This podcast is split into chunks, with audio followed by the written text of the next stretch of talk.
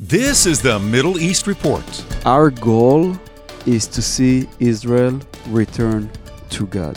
As believers, we need to stand together. Each week, we bring you truthful reporting on what's happening in Israel and the Middle East. I'm John Riley. If you're looking for a ministry in Israel that meets the physical and spiritual needs of those in Israel, especially Israeli believers, consider Hope for Israel. Hope for Israel is a discipleship and service oriented ministry in the heart of Jerusalem whose main aim is to bring the hope of Messiah back to Israel, where it went forth over 2,000 years ago. Hope for Israel is meeting the physical and spiritual needs of the Israeli people, including the body of Messiah within Israel in a variety of ways. Hope for Israel was founded by native Israeli Moran Rosenblit. In his search for truth, Moran's eyes were open to the existence of God and the revelation of Yeshua, the Messiah of Israel. Our goal is to see Israel return to God.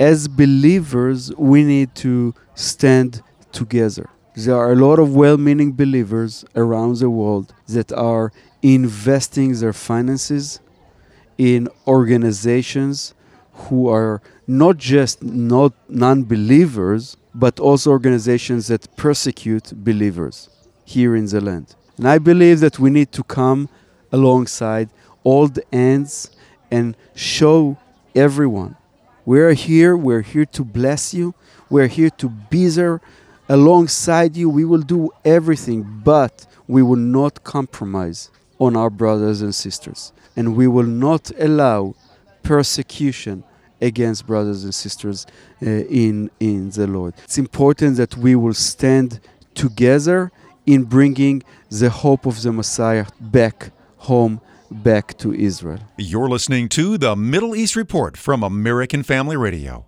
Hope for Israel goes beyond the headlines with a video series that shows you the real Israel today, dispelling the lies against the Jewish people and the land of Israel. There is a BDS organizations, there are organizations that are calling for the boycott of Israel, spreading lies about Israel.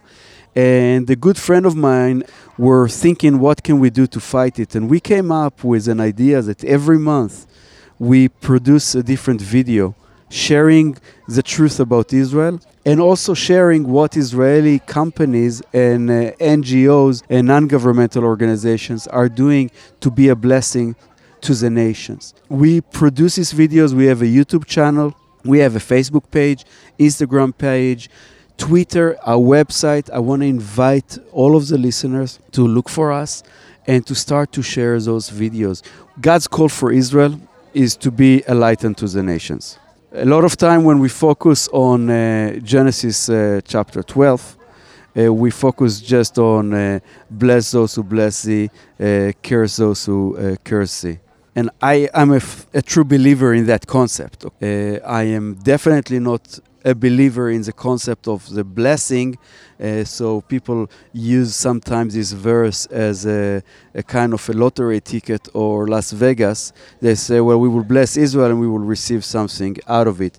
Uh, we bless because we want to honor God. The difference between us as believers and all the other religions in the world is that they do because of what they will get, we do because of what we got. Now, the ultimate blessing to the nation is found in Yeshua himself. But that does not contradict the importance of Israel bringing the light unto the world. And what we do through this uh, project is that we are helping a lot of these organizations to fulfill the call of being a light and a blessing unto uh, the nations. You can connect with Hope for Israel by visiting hopeforisrael.org.